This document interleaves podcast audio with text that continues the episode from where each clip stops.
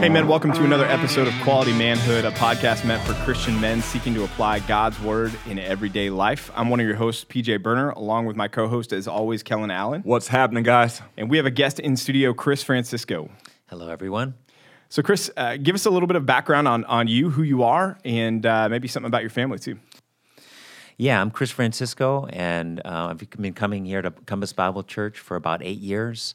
Uh, me and my wife serve in various ministries around the church. And right now, we're we're serving in the Young Marrieds Ministry, and uh, we have four kids, ranging from 18 years old to five years old. That's awesome. So you've got a lot of wisdom on teenagers and toddlers.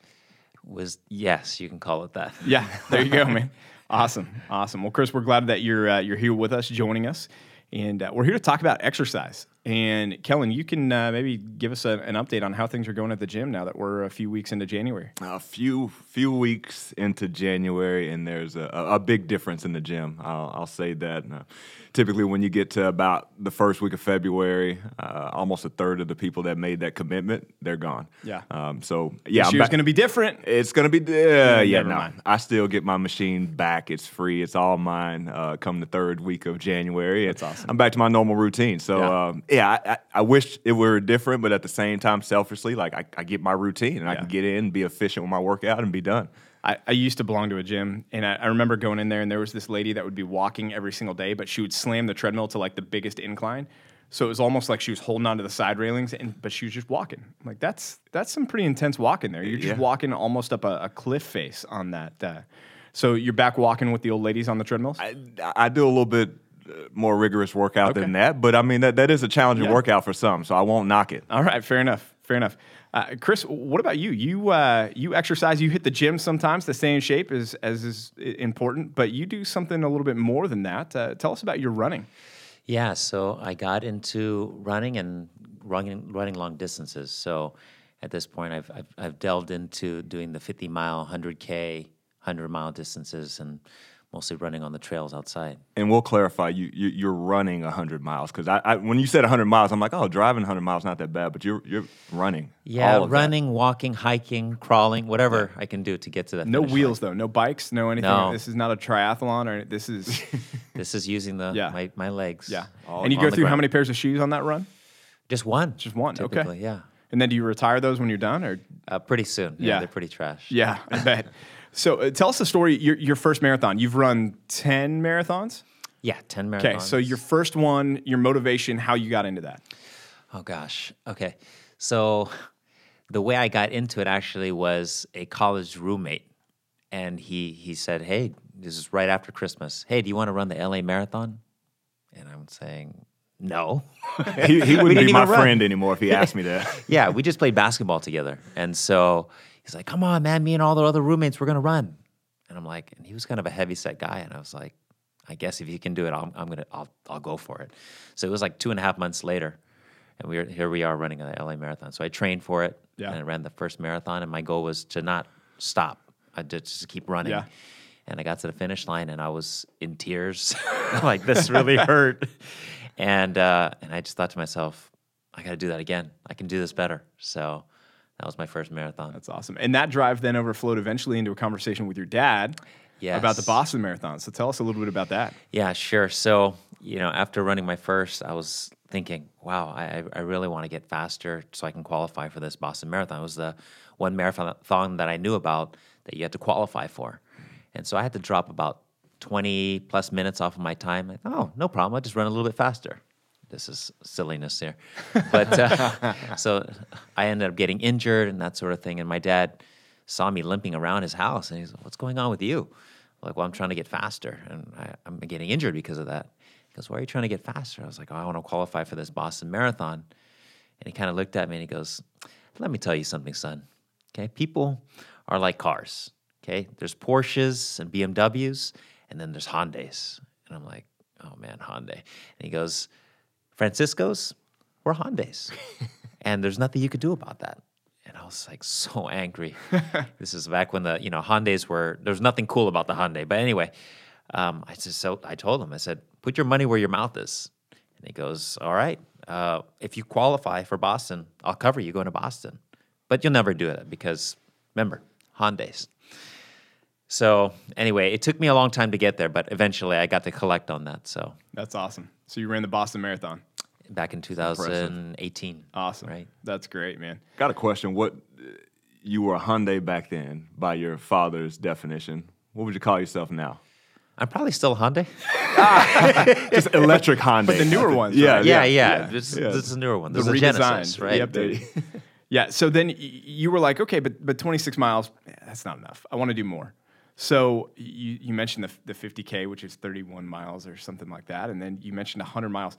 What goes into a 100 mile race? Wow.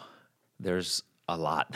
you know, there's the preparation, there's all the running that you need to do. There's the the diet, you know, just making sure that you're putting the right fuel into the body. There's getting enough rest. You know, things that probably you don't think about. You just think about, okay, you see Rocky, Yeah. you see him training and all that, but you don't really see him resting and and taking care of his body. So all those things go into it. And then as far as uh, execution on the race day, like what are you going to do? Are you running at altitude? Are you running in the heat? You know, how are you managing these different elements that you're going to have to deal with? Um, and so just making sure you take care of yourself as you're going through Yeah. um, the race. So you're running 100 miles. You're taking a, a a few breaks along the way and sleep during that at all? Ideally, no. But if you have to, you can. You just have to get there before the time limit is up. Which you said is typically 30 hours. Yeah. That's crazy. Yeah. That's that's just no. Again, I, I I would I don't even know if I would drive thirty hours. I, I wouldn't. Let me just say that. And Right. he's, he's talking about physically like running. But seriously, guys, think about that. Think about would you, being in the car driving for 27 hours straight, let alone running just, for that. just flexing your calf a little bit, pushing the gas. Yeah. You're like, I'm tired of this. I want to Yeah, my get out. neck starts to hurt. Yeah. It's like the kids I'm- complaining. My eyes are closing behind the wheel. It's just no, no good. That's man, that's nuts. So Chris, if I, if we've got guys out there that are thinking to themselves, I, I want to get into running, mm-hmm. what would you recommend for a guy that's like just starting out? And maybe what would you say is one of the, the biggest mistakes that rookie runners make when they're just getting into saying, I want to start training for a marathon or I want to start running five miles a day or or whatever it may be that they want to do. Right. I'd say baby steps, right? I mean, you go and you say, okay, well, let me go around the block. If I need to walk some, run some, or walk some, jog some, you know, 30 seconds on, 30 seconds off, uh, running and walking, you know, just starting it that way and just do a progression. If it's a quarter mile, if it's half a mile to a mile, I would start it like that and then just see how your body responds to that. You know, if you need to take a day off, fine, and then come back another day and, and repeat it. And so I think just if you if you just start slowly and, and listen to your body, then you'll be able to to get there. So you're saying the fact that I've been asking you or telling you that I'm going to come run with you is a mistake? No, it's it's a good idea, but we're just waiting for that call. I haven't heard it. I, I still haven't called you, so Yeah. that's why. It's it's like when my three year old wants to play baseball catch with me, and it's like, okay, yeah, I'll play catch with you, but it's going to be toned down quite a bit Right. on that. I'm not going to throw you a fastball, right? that's smart. Yeah. So you guys uh, are are the exercise experts at the table here, and uh, I want to ask you guys as, as we think about working out, as we think about uh, disciplining our bodies, and then you think about your relationship with Christ. Where's the intersection there? How does this factor into your walk with uh, with Christ, and how should this factor into our uh, perspective of being servants of the Lord? we we honor Christ uh, and our Creator when we care for our bodies. 1 Corinthians 6, 19 through 20 says, Or do you not know that our body is a temple of the Holy Spirit within you, whom you have from God? You are not your own, for you were bought with the price. So glorify God in your body. Uh, and that means what we're putting into our bodies, uh, how we're working our bodies out. God has given us a, a body, a, a- a temple, and He's given us gifts, whether it be to run, whether it be to lift weights, whether you know it might be just walking, uh, but to be able to do that and, and and glorify God with that, and ultimately the way what you put in your body, your body is a machine or a car, like Chris referenced earlier, is what you put into your body is is typically how you're going to perform, how your body's going to perform, and so when you think about energy to be able to to serve others, um, that's one thing that we talk about a lot in the church is all Christians should be looking to serve others. That's going to give us energy to do that, to be able to invest in our families. When you get home and you're tired from work, you working out and you having a, a good discipline of how you eat is going to give you that energy to play with your kids when your body's, you know, if you're not working out, if you're not eating right, it's going to just shut down on you. And also, guys, you know, we talk about it a lot, but intimacy with our wives, right? And we we we've had conversations here, but when you want to be intimate with your wife, like being able to to hustle and and and, and have energy for her, and you know that that leads to to other things that you know see that's pleasing to us, um, and also glorifying God as well uh, from a physical standpoint. But it all starts with having that energy, being able to work out and take care of our bodies that God has given us. So, Kellen, the six pack helps with the sex life, is what you're saying. You don't have to have a six pack, but I mean, if you're if you're working towards a six pack, I think it's going to help you. You might not get there. Fair enough. Fair enough. Uh, Chris, for you, as you've been uh, committed to this and, and in, invested in this as a significant part of your life, how have you seen it uh, benefit your walk with Christ? Uh, in working out, um, you know, a lot of times, you know, you get tired and or you get injured and I think in those times, you start to see, realize the limitations that you have. And the more that you, re, um, you know, then comes humbling. But in those, in that state, that's when you can really rely on God and you talk more to God. Like, I can't do this, God. I need you. Uh, help me to do this for you, God. Um, and so I, I, find myself talking to God a lot more in those situations. Yeah, praying, um, exercising dependence, right, mm-hmm. is kind of what you're driving at there. Absolutely. And then you, you've also, I know, in talking with you in the past, had, had opportunities to uh, to witness to people when you've been out on these long runs with them. Uh, what does that look like for you? Yeah. Um, well, I mean, just imagine you go out on a trail and you are running for hours at a time. What are you going to do? I mean, I guess you can stay quiet the whole time, but it's kind of forced me out of my introvertedness. Is that even a word? Um, to go and just have these conversations with folks and pretty soon we're talking about the meaning of life and you know what's going to happen to you when you die uh, these kind of conversations on the trail and you know people open up right. people are not it's not like walking up to someone's door and just having a conversation when they're busy with something they're there running right mm-hmm. and so the, the walls come down and just people start opening up in those yeah. conversations yeah even to take a step back um, of why we're working out right just understanding our, the motivation and, and the intent behind it and again, Bible tells us, you know, so whether you eat or drink or whatever you do, do all to the glory of God. And even when we're working out, and Chris, one thing you just pointed out there is, you know, being able to evangelize when you're working out, and it starts with, why are you doing it? Am I doing this to honor God? When you when you put that when you have that mindset, then you start to approach your workouts differently. You start to approach your workouts to think, how can I have energy? Or you start to approach your workouts of this is my mission field. Like, look at all these people that are around me that are having conversations and talking about their body breaking down or talking about all these other things. How can I then get into a, a, a gospel conversation based on what they're doing. And so I think we, anybody that's working out is, is stopping and, and really asking yourself, why am I doing this?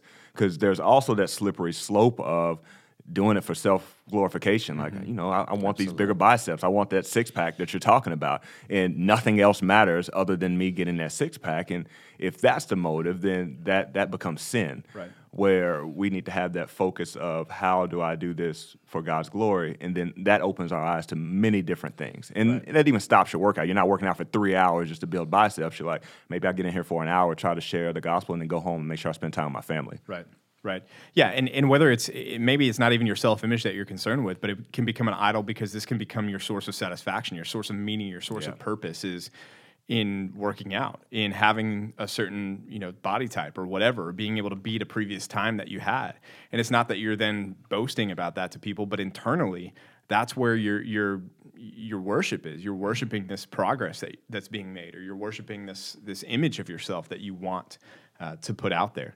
Um, well, that's yeah. This hopefully, guys, this has been encouraging to you. Uh, maybe you're listening to this right now, sitting on your couch, going, "Yeah, I should probably get off my couch." But uh, yeah, like like Chris said, man, if if you're out there and this has not been a significant part of your life, baby steps, right? If uh, if you've got a, a, a, gym nearby and you have the ability to go out and join the gym. If not, uh, men, you guys who are married, uh, go for walks with your wife in the evening. Start there. If you're not doing anything else, you know that's a great way to invest in your your wife, and then also to to start getting active.